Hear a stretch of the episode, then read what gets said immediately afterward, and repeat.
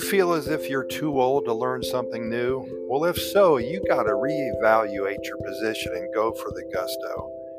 Here's a story to prove what I'm saying. Once upon a time in the bustling town of Progressville, there lived a wise elder named Grandma Alara. She was known far and wide for her wisdom and experience, but as the years went by, she began to feel that perhaps she was too old to learn anything new. One bright morning, her granddaughter Lila came to visit. Grandma, Lila said, her eyes sparkling with excitement, I've started learning how to code. It's so much fun, and I think you'd love it too. Well, Grandma Alara chuckled softly. Oh, my dear, I think I'm too old to learn something like coding. In fact, she didn't even know what the heck it was. Lila, however, was not so easily deterred. Grandma, you taught me that it's never too late to learn something new. Remember when you learned how to paint when you were 60? You created such beautiful art. Well, Grandma Alara paused, recalling the joy she had felt when she had taken up painting. You're right, Lila. Perhaps I've been too quick to dismiss the idea. Maybe it's time for me to go for the gusto. With Lila's encouragement, Grandma Alara enrolled in a beginner's coding class at the local community center.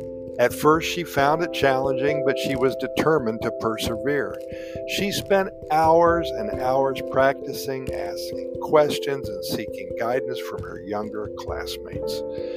Slowly but surely, Grandma Alara began to grasp the concepts of coding.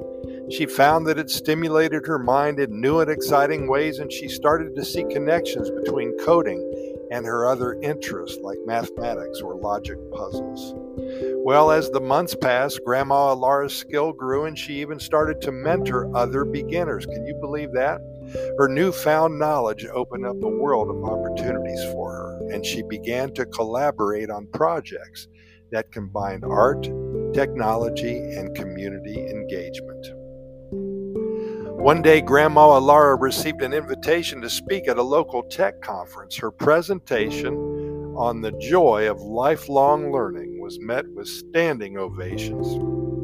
People of all ages were inspired by her story and the passion with which she spoke about the importance of embracing new experiences regardless of one's age. And back at home, Grandma Alara shared her experiences with Lila.